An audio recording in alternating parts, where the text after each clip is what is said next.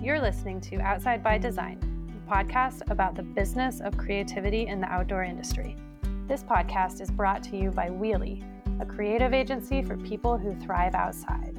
We help connect people with themselves, each other, and the natural world through communication and creative work that makes people feel feelings and take action. Basically, we're all about making marketing that matters. This is our podcast about leveling up yourself, your brand, and your community through powerful creative work.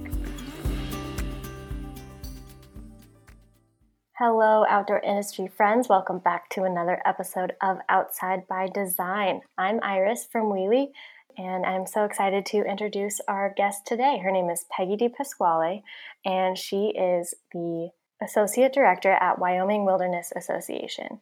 So she is a wonderful example of a level three guest working to level up her community through her work at the Wilderness Association. And Peggie is here to chat with Lisa about how brands and nonprofits can work together, how COVID 19 has impacted the work that she and other nonprofits do, and and how to use film as a tool to spread your message to protect wild lands.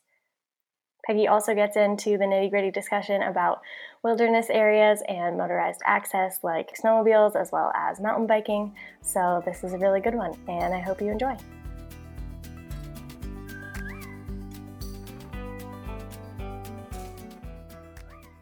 All right, Peggie, thank you so much for being on our podcast today.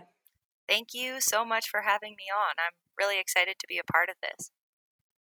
The very, very first question we ask everyone is to describe where you are and what you're looking at. So, um, right now I'm sitting in one of my mini home offices, aka my bedroom, looking out at the Wyoming Idaho border, um, which is where the Palisades, the Greater Palisades area is, and I'm looking out on those mountains. Um, and those mountains are especially special to me and my work because they are one of um, the largest uh, wild landscapes not left not yet protected as wilderness in the lower 48. Gotcha. And so you I want to ask you about your personal journey as a human being and also the work that you do uh, at Wyoming Wilderness Association. And I'm curious kind of how how those two worlds come together, you as a human and you as the associate director of the Wyoming Wilderness Association. Okay, let me give it my best shot. So, I grew up in the mountains of western Maine, and although that area seemed really wild to me, and I had a lot of opportunity to just get out and play in natural places, it wasn't until I came out west after college to work at the Teton Science Schools in Jackson, Wyoming, that I started to understand the value of our nation's public lands and how lucky we all are to have them accessible and protected and um, kind of at our fingertips. They belong to all of us. I call them our wild backyard. And since moving out west, I cannot begin to tell you the myriad of experiences I've had that have allowed me to grow and build this appreciation and respect for them. And I'll say that I showed up in Jackson um, first and foremost as a recreationist. I was a really big skier. I got into mountain biking and then whitewater kayaking. And through those uses, I connected to the landscapes and realized how precious they were and um, realized how important it was to protect them. And then on the other hand, I was working at the Teton Science Schools, working with students of all ages um, teaching them about the ecological importance and the nuances of um, the greater Yellowstone ecosystem, which is one of the most intact ecosystems left in the world. And um, living here in the Teton area, we're right in the heart of it.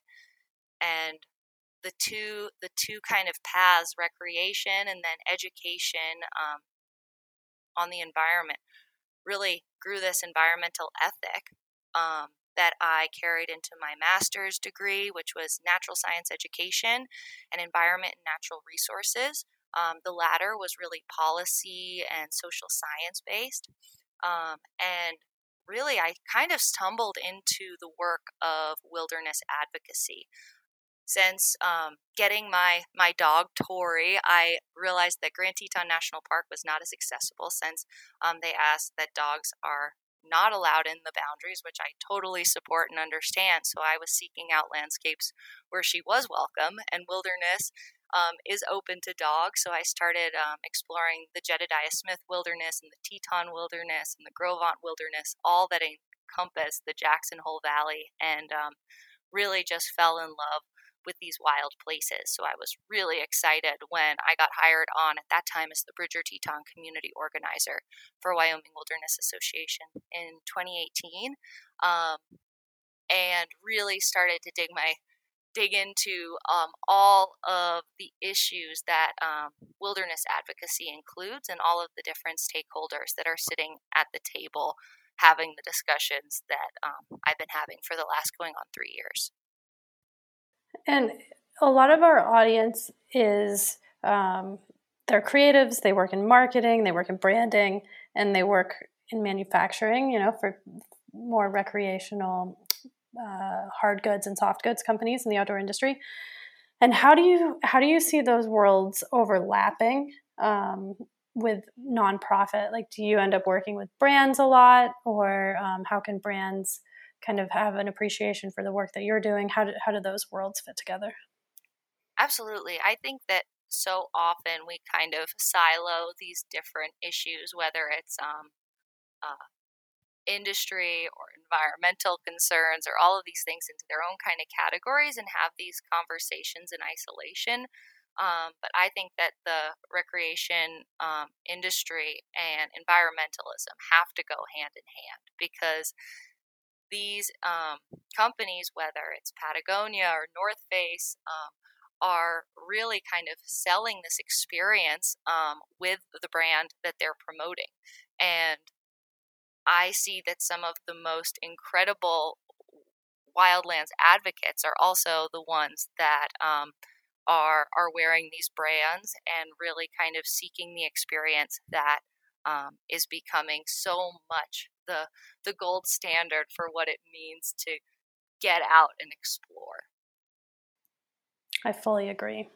There's such an integration between having having the gear and using the gear and um, you know needing a needing a space to do so and i will say i think patagonia has really led the charge on not just promoting getting out and being out in these places but also this ethic of all of our responsibility to protect them. And Patagonia is one of our biggest supporters um, through grants, but also through their myriad of of support systems. They have a Catchafire volunteer system. So if I need a flyer made for our youth ambassadors for wilderness program, um, we don't have to pay a a graphic designer to do that. There are volunteers, hundreds of them, that Patagonia has rallied to do this work on a volunteer pro bono basis.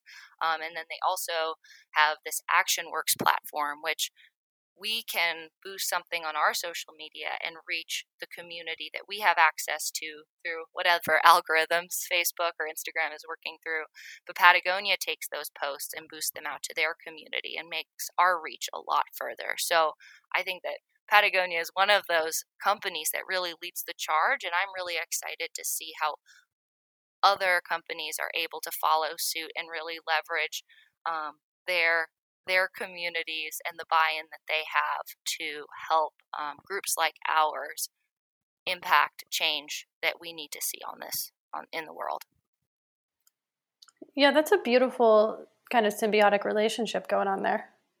I agree. I think it's pretty cool, and I think that the the sky's the limit to see how this can evolve and um, kind of help both sides of that relationship um, grow and become stronger.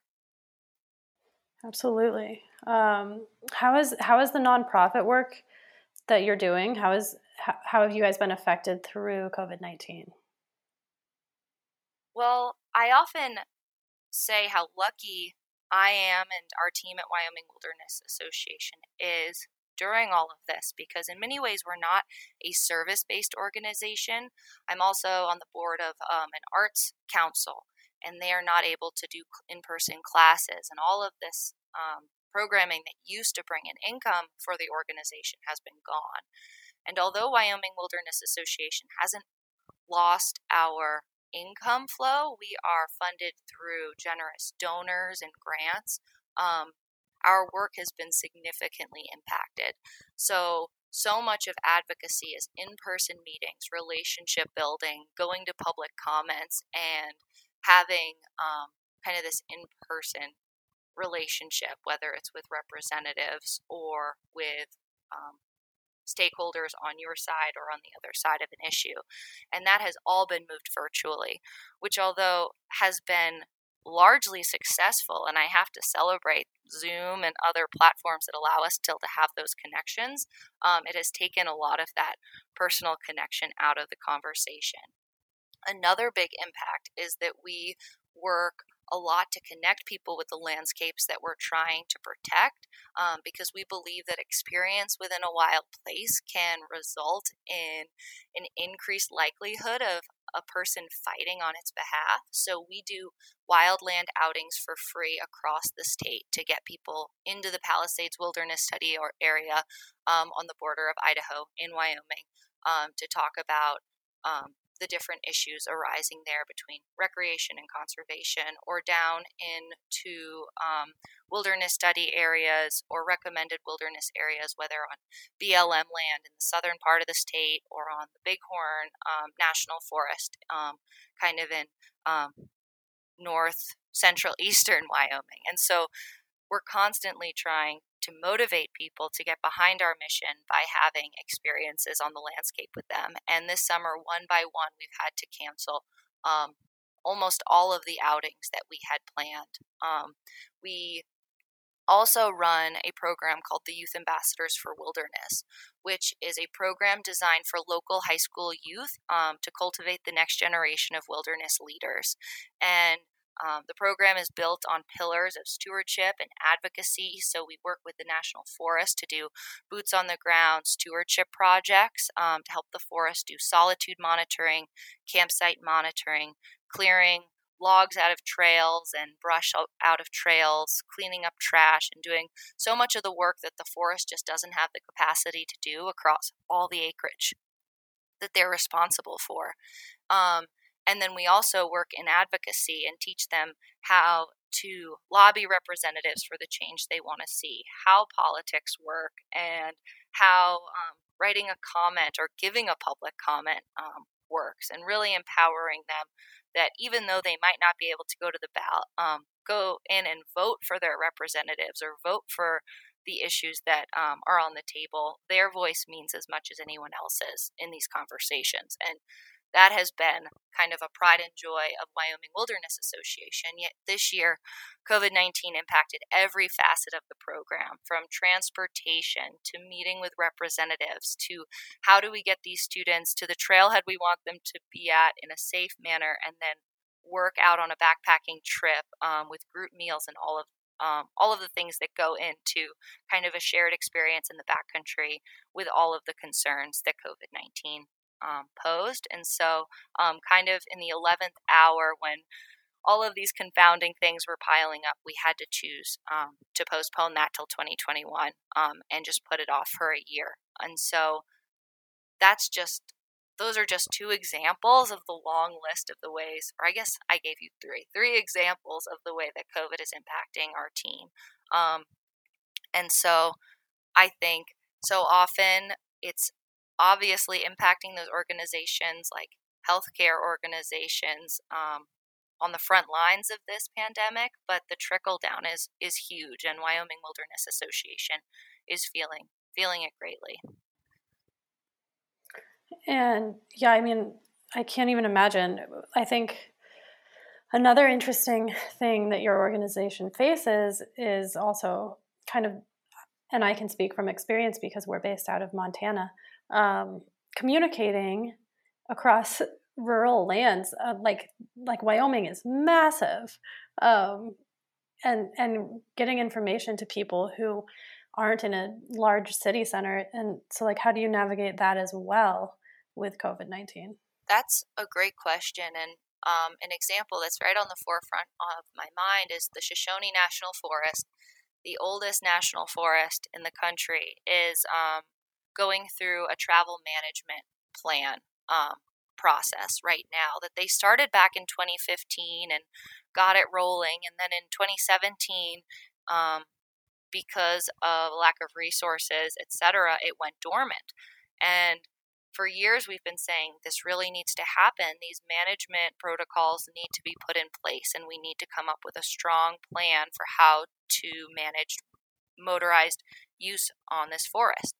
And there's kind of been crickets, and things have just been pretty quiet. And then all of a sudden, in the middle of this pandemic, the Shoshone National Forest announced that they were going to release their um, environmental assessment for the travel management plan. And all of these groups who have for years been saying we need to get this plan out and figured out are all of a sudden like, but not now. We do not have the ability to organize the public and involve the public in these in these important um, management guidelines that will impact this landscape for years, maybe even decades to come. And one of the biggest concerns that we have is the fact um, that the tribes of Wyoming and the tribes that have um, a historical use of this landscape do not have the capacity being impacted um, significantly more by this pandemic than other populations to meaningfully engage. And so we've asked repeatedly for it to be postponed. And the forest has pushed back and said, no, you know, we're going to do virtual meetings and we're going to send things um, electronically to everyone so everyone can still engage. Don't worry. And our feeling is actually no, like virtually engaging is not an option for everyone. That is a, a privilege to have access to technology. And in a kind of rural state like Wyoming, like you said, where we're spread out, um, people do not have access to strong internet and do not have access to computers as you might expect in a more um, urban area and we're very concerned with the fallout of what um, kind of mm-hmm. virtual public engagement will look like for plans for wild landscapes um, like those on the Shoshone National Forest. Yeah. What do, I mean, do you guys have a strategy to try to mitigate some of that? Because, um, yeah, I know how real that can be to not have access or not have, not even have cell service or internet and Wi-Fi. Of course, I um, I actually don't tricky. have cell service at my house. I um and I have pretty spotty yeah. Wi-Fi, so I'm glad that we're in good connection right now. Mm-hmm. Um, yeah, but I think that the the thing that we're pushing is that most of these public processes should wait at least until we have a better understanding of what the timeline of this pandemic looks like. I think if this plan on the Shoshone, for example, sat on the shelf for years, why aren't they in such a rush to move it forward right now while we're all grappling with the the issues that and limitations that come with a global pandemic. And I think that that kind of goes across the board. Let's all just take a deep breath and step back and stop trying to push things through in in this time when we cannot engage in person. The other thing that we've asked for is if they do want to push it forward, um, let's give more time. So at least people aren't limited to a 30 day comment period. Let's give 60 or even 90 days for people to be involved because maybe that will allow for at least some of these communications to get through that might be lost in the shuffle if if the timeline is much shorter. Yeah, it's and it's interesting too because I'm sure you're reliant upon donations, and a lot of people are, I mean, the world is facing economic uncertainty. Are you finding that people are reticent to donate during during a during a pandemic? So we are finding especially with grants that grants are kind of redirecting their focus towards those frontline organizations working to give um, PPE or whatever it is that um, is the obvious timely need of people on the front lines. Um, so we've had a few grants um, redirect and a couple donors fall through. And it's really hard to feel like we don't know what those organizations or what those people are going through. So to say, reach out and really be pushy and say, we need your money regardless, doesn't really fall in line with our value or what our values or what feels right. But at the same time, we we see that our mission to protect these wild lands are as important, if not more important, than ever because the current administration, every chance they get, are passing executive orders or making changes to NEPA or pulling out protections from under our feet that we've been able to kind of rely on and fall back on.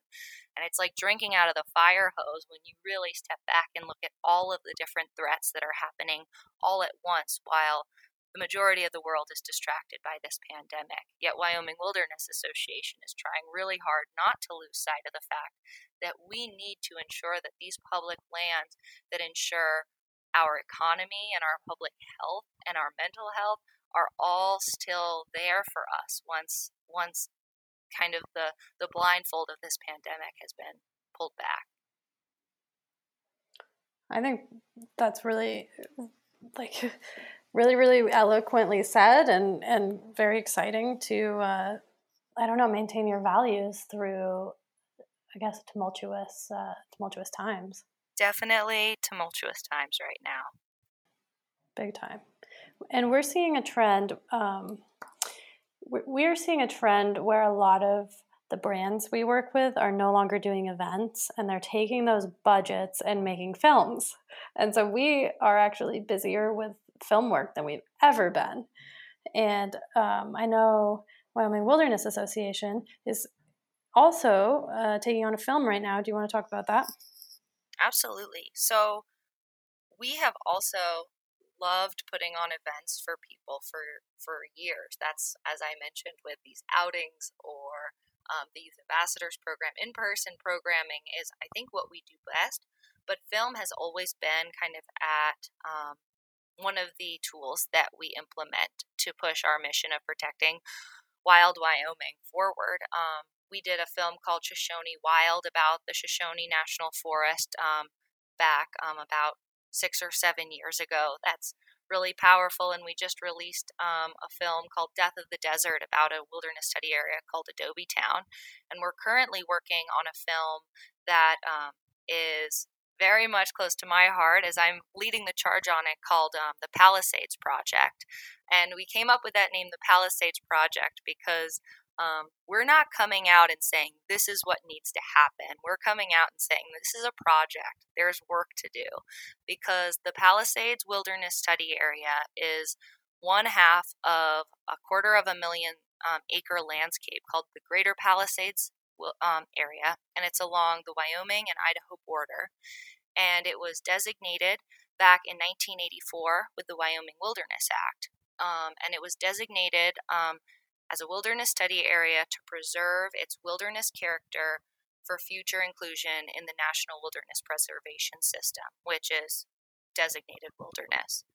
Um, but because they weren't sure of the oil and gas potential on the landscape and they weren't ready to give it that big W designation right then and there, they gave it this other designation called the Wilderness Study Area, which was never meant to be in place forever.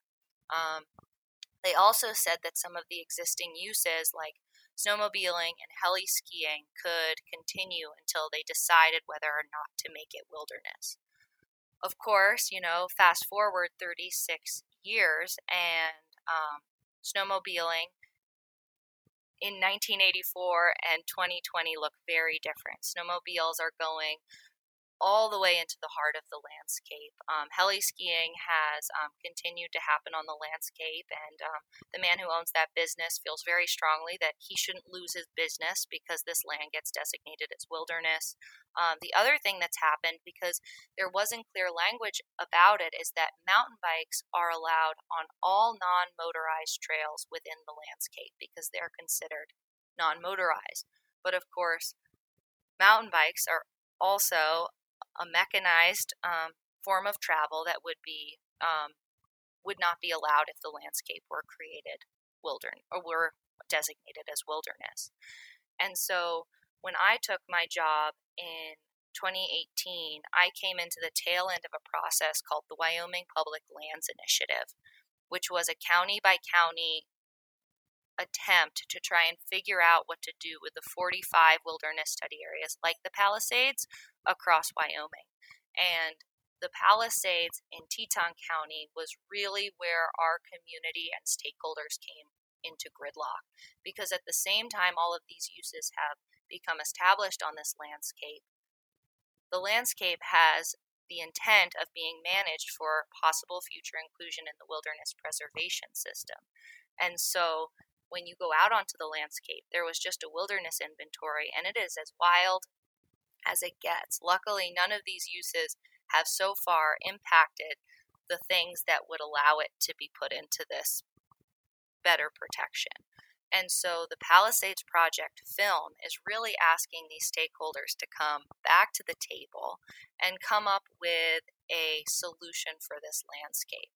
And as a wilderness advocacy group, we believe that there has to be room within this quarter of a million acres for us to designate a large chunk of its wild heart as wilderness so often people say, Oh, you work for Wyoming Wilderness Association. You must be anti mountain bike or anti snowmobile or anti heli skiing. And that is so far from the truth and has simplified this conversation to the detriment of the landscape and kind of pulled the rug out of a lot of the meaningful conversations that this film is really pushing both sides of this conversation to really have instead of remaining in gridlock and saying, all right, this is going to be a fight to the death. Let the best man win. Let's actually sit down and figure out how to come up with solutions and protect the wild heart of the landscape and possibly find um, room for compromise around some of these uses that have been allowed to establish over the last 35 plus years. Wow. Um, that's a lot. I think I it, that's a that's a lot. Uh, it's it's really interesting. Why um, I mean, something that I've always been really curious about, and I, I respect wilderness areas and also love to snowmobile and mountain bike. Why why are mountain bikes considered like damaging to wilderness areas? That's a really good question. So, I think one of the biggest misconceptions around wilderness is that mountain bikes aren't allowed because they are a bigger impact than horses, for example, or that they're a bigger impact than backcountry skiing, for example. Um, and I think the same goes for snowmobiles. But I think the value of wilderness is that we're protecting these landscapes for their intrinsic value. And I one of my mentors has said it best is that humans are tinkerers. We like to see how we can change and improve things or make them better. And I think that um, whether it's mountain bike trails or snowmobile technology, we're growing faster and faster and faster. And wilderness has this potential to set a very small percentage of our landscapes aside and say, okay, let's see what we can do and what, how we can evolve these really fun and um, exciting uses over here, but leave these landscapes as they are for future generations. And um, as we tinker and as we change landscapes and have these impacts on landscapes, um, I think that there's value to keep at least a small percentage of it as it is intact as it was before we before we were here um, with all of these kind of post-industrial res- revolution um, technologies. Um, if you think about it, a lot of the things that we're fighting over today are in the very recent history even an issue. Like mountain biking has wasn't even on the radar back in 1964 when the Wilderness Act passed, and it's it's pretty crazy to see how quickly a use becomes um, central to a conversation about something that's going to la- probably outlast us all. And that, I think, is really the value in protecting these wild landscapes as they are. Um, something else is that so often we kind of categorize ourselves as okay, I'm a backcountry skier and I only have access to this percent of land. And I'm a mountain biker and I only have this many miles of trails. And I think that that kind of disregards the fact that we're all human and we're all part of the human impact and the human um, situation on this planet. And when you think of it, instead of thinking of yourself as one of these uses, but part of the human impact, you see that when when the percentages come out in that wash, um, wilderness is less than three percent of of the United States, of the lower 48 at least, um, less than 3%. And most people, when you ask them, how much of our country do you think has been designated for, for this? For this protection that would protect against the majority of human use and the majority of human impact. People are always like 5 or 10% at least. And you're like, less than 3%. And when you think about it that way, I think it's a lot easier to get on board with uh, protecting just a little bit more. I agree. That's, you know, that's a much uh, more productive, objective, I think, stance to take on it um, than that there is a place for everyone, but maybe wilderness isn't it. Exactly. And I, I would say also that um, I really hope for a solution to find to find opportunities where where all uses can continue to a degree, but I think that there's the right place and the right time for the right use. And someone, you know, doesn't move to Detroit and say, "Where's all the snowmobiling at?" You know, like let where, why can't I snowmobile in the city limits of Detroit? This isn't fair. I have 0% of this landscape for snowmobiling. Yet people move to the greater Yellowstone ecosystem, which is one of the most intact ecosystems left in the world, with so much intrinsic value and so much importance um, within and of itself, and say, why can't I snowmobile in more places? Yet, just across the state in the Bighorn National Forest, there is almost unlimited opportunity for motorized activity. And I feel like if we could make these take a step back and realize that not every use has to happen in every place. And um, of course, this place is beautiful and is drawing people from every corner of society to come and want to live here, especially as remote work is becoming more and more common. More and more people can can flood in to um, this beautiful place, and yet it doesn't necessarily have um, have the capacity to fill everyone's wants and needs. Mm-hmm. Yeah, I feel that. That yeah, I like that. That's that's a I think a really good perspective um, to probably well to a very touchy topic in the outdoor industry and in communities as well. It's crazy. I had no idea how controversial this conversation was when I took my job. As I said, I think I came to this area first and foremost as a recreationist. But at the same time, I don't think it ever occurred to me that my use and what I did for fun in my free time took priority over the health and well being of the landscape that I was seeking to explore. Mm-hmm. Mm-hmm. It's definitely like much bigger thinking to to hold that perspective for sure, which I really appreciate. Thank you. I, I feel like I've gone on a tangent, so I, I'm sorry if I've gone off track. Oh no, it's super it's super interesting. Um, and I think, you know, it does affect um, our, I mean, a lot of our audience is largely mountain bikers, and um, you know, we're called wheelie. We obviously love mountain biking. Um, but yeah, we don't need we don't need to mountain bike everywhere. I um, just had a friend visiting from Bozeman, and she was on uh, Trail Fork, and she was just kept exclaiming because we were choosing what mountain bike rides to go on, and we went on two incredible mountain bike rides, like you know, climbed 3,000 feet. We're out for five hours, didn't see like barely another person. Um, and she was like, there's just so many places to go here. And that was totally not related to the conversation that we had, but I think she hit the nail on the head. There's so much opportunity for mountain biking in this area already. And I think as some of the most privileged people in the world, if you live here and mountain bike, it's wild that we continue to say we need more and more and more. Um, so I'm excited to see how to have productive conversations where first we step back and are grateful for what we have and then come up with realistic um, solutions for how to um, make compromise and, and figure out the path forward. Yeah, that's huge. That's huge. And I like the intention behind it as well. I think that's that's really beautiful and and like you were saying with covid like not making answers now kind of like taking time and doing it um, with a lot of a lot of thought and a lot of intention. Absolutely. And if if listeners are interested in learning more about the Palisades Project film, we have a website, palisadesproject.org, where you can watch our promotional video. We're still trying to get our budget secured to finish this project, um, which aims to be released this December.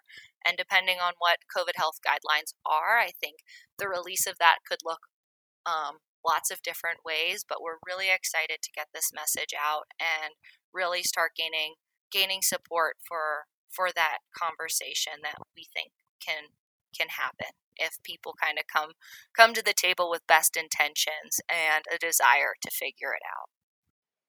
Awesome. We will definitely include that link in the show notes. Um, and my last question for you is what's your advice to someone who works as a photographer or a videographer or someone who works as a brand manager? Um, what's your advice to these folks when they approach a nonprofit to try to work with work with a nonprofit or support a nonprofit? I think my advice to anyone looking to get involved in the work of a nonprofit is to know that the nonprofit came from an identified niche or gap in the work that was already happening. And so often, nonprofits are approached with a new project or an idea that the brand or the grant or the donor is really excited about, which can often result in mission drift and a refocusing on something that might be slightly outside of protecting Wyoming public lands. But because we're totally reliant on the funding and support of donors and grants, sometimes we're faced with these hard decisions of do we do that project since there's money behind it or do we do we turn it down since it's a little bit outside of our of our mission and i would ask brands and donors and and grantors that are looking to support nonprofits and get involved in the good work that we're all doing is to really look to the nonprofit and ask, what is it that you need help with? And how can we support the projects that you are already trying to shoulder? Because believe me, every executive director or organizer that I speak to is not experiencing um, any sort of boredom from day to day. We have our our hands totally full. So I would ask that those looking to get involved and to support us really ask where where we could use their support because um, there's a lot of incredible work happening right now, and if they could get behind that work, I think we would all gain a lot more momentum and maybe get to solutions and protections and um, kind of next steps a lot a lot faster. That's great advice. Um, I bet we'll find a pull quote out of that as well for the um, for your post because yeah, that was that was really well said. Could I just share um, the other the other piece of our programming that I think has been very impacted by COVID is Run the Red, which is a foot race designed to get people out into the red desert and inspire um, support of protections for that landscape. It's one of the largest unfenced areas in the lower 48, which is very important to mule deer and pronghorn migrations. And um, this year, because of COVID, um, in in collaboration with our race directors, we've made a decision to call it off. Um, however, that race happens on Wyoming Public Lands Day, which is a day to celebrate all of the public lands we're also incredibly lucky to have. And so, Wyoming Wilderness Association and our partners like NOLS and Wyoming Outdoor Council are kind of going back to the drawing board to try and figure out how to celebrate that safely during COVID times, but still get people kind of away from their screens and into this landscape to inspire inspire support of our work to protect it. Yeah, are you finding that a lot of be, because so many businesses are going online or adapting in a digital format that um, people are feeling even more drawn to be in these spaces? Absolutely. I think almost every land manager you talk to um, is experiencing higher than normal use. Um, I get an update almost every day from the Bridger Teton National Forest that their camping is just overblown and that people are making new campsites. And I think that as COVID makes being around people harder, in a lot of the ways that we used to socialize or um, decompress have been taken from us because of health concerns, these wild places are becoming a refuge for more and more people. And the impact to the landscape is evident. At the same time, I think because we are all pressed to try and continue to work virtually, um, there you, you used to be able to put on a webinar and it would be kind of a, a cool opportunity for people to engage via a screen. But now that everyone is doing it, it is really hard to get participation on a virtual platform um, because people, I think, are so overloaded and so tired of spending time sitting in a chair or standing in front of a screen. Yeah, it's an interesting, interesting time to be in business and be you know a nonprofit and just be a human being and i think um, everybody I, I like to believe everybody's doing the best they can and I, I really love the the grace that you're bringing to your thinking thank you i some days i feel that i'm doing a better job than others but um, our team has a saying we just say onward because it's really the only the only direction to go totally totally Cool. Well, thank you so much for being on our podcast. Um, where else can people find information about Wyoming Wilderness Association or you? Where can people follow you online? So, Wyoming Wilderness Association um, has a great online presence. You can follow us on Instagram or Facebook or Twitter. And we also have a website, wildwyo.com org um, with information about all of our campaigns and links to the different projects that we're working on. Um, and you can read more about me. And my email is up there, so don't hesitate to ever shoot me an email at Peggie with an IE at wildwyo.org. Um, I'd be happy to talk to anybody more about any of the issues I discussed today and get you involved in some of the projects we're working on. Awesome. Thank you so much. Thank you, Lisa. Thank you so much for being here, Peggie. And to all our listeners out there, please visit the show notes to find the Palisades Project, as well as the social links to the Wyoming Wilderness Association. And if you haven't left us a review in your podcast app yet, please do so. It helps us reach more listeners. You can follow us at Wheelie Creative on Instagram or find us at wheeliecreative.com slash podcast. And there you will be able to find transcripts and the rest of our episodes, all the show notes, so many good things.